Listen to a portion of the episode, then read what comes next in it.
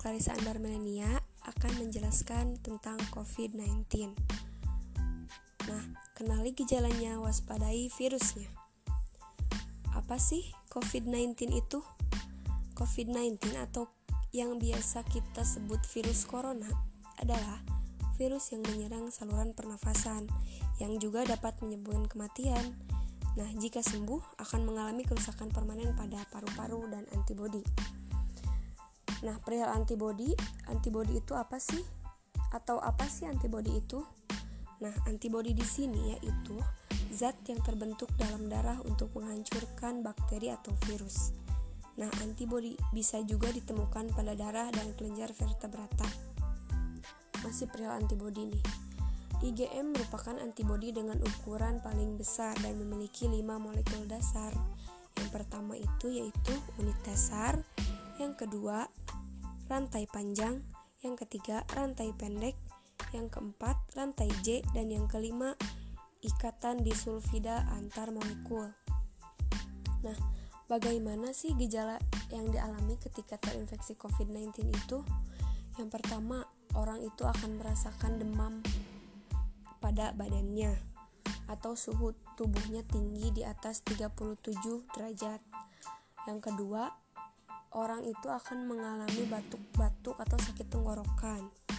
Yang ketiga, orang itu mengalami lemah, letih, lesu, capek, dan lain sebagainya. Yang keempat, pilek. Yang kelima yaitu susah napas atau sesak napas. Adapun banyak orang yang e, mengalami eh atau orang yang tidak mengalami gejala sama sekali. Dan kebanyakan di Indonesia banyak sekali orang positif COVID itu tanpa gejala. Nah, siapa saja sih yang mudah tertular virus COVID-19 ini? Yang pertama itu adalah orang tua atau nenek dan kakek. Nah, orang tua di sini itu sangat rentan sekali terkena virus.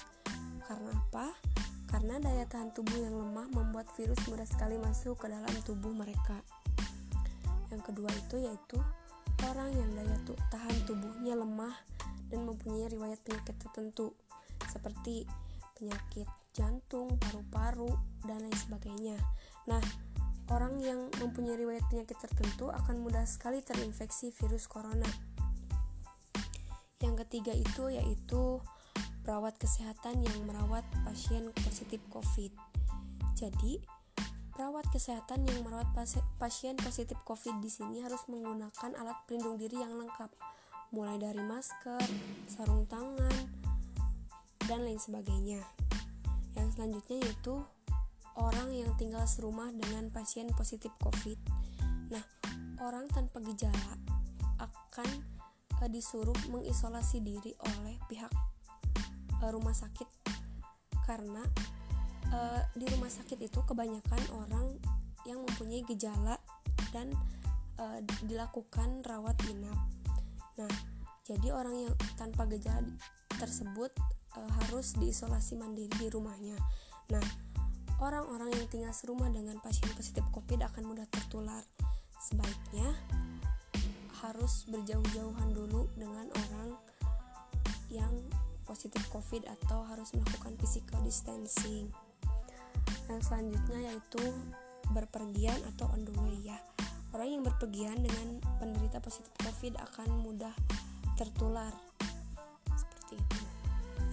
Nah, cara mengurangi resiko terinfeksi virus COVID-19 ini yaitu yang pertama harus memakai masker Masker di sini yaitu bukan untuk orang yang sakit saja, tetapi untuk orang yang uh, tidak sakit pun diberlakukan memakai masker karena rentan sekali di luar sana virus-virus menyerang tubuh kita. Lalu selanjutnya yaitu selalu waspada. Selalu waspada di sini yaitu kita harus selalu hati-hati terhadap orang yang sakit misalnya orang ada orang yang bersin kita harus waspada harus menutup hidung atau mulut kita.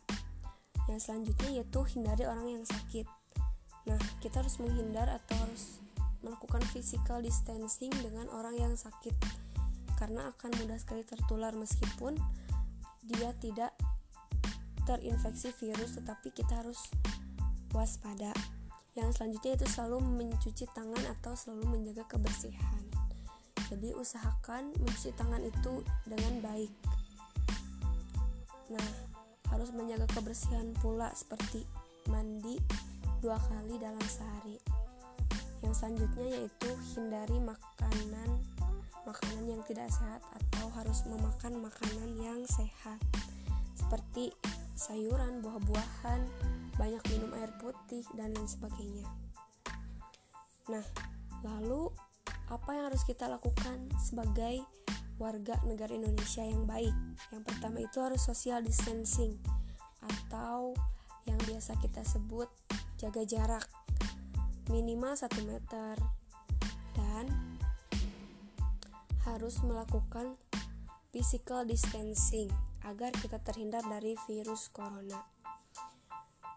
Yang selanjutnya yaitu stay at home agar mata rantai penyebaran virus corona atau virus COVID-19 ini cepat terhenti. Nah, jangan ke mana-mana dan kalau nggak penting-penting amat, nggak usah nggak usah keluar gitu. Lalu yang selanjutnya stay safe and stay healthy dan jangan panik. Dan yang terakhir, apabila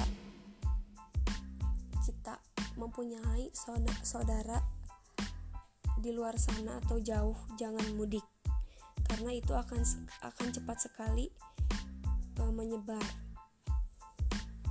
Nah, uh, dari keseluruhan di sini ada grafik COVID-19 di Jawa Barat. Mungkin ini pada bulan kemarin ada yang positif itu ada 149 orang yang meninggal ada 19 orang yang sembuh itu ada 9 orang.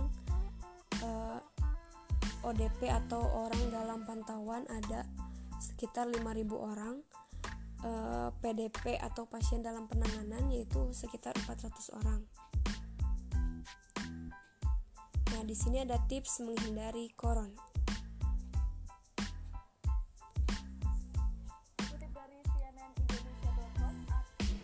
Dikutip dari cnnindonesia.com ada empat cara yang harus diperhatikan setiap orang.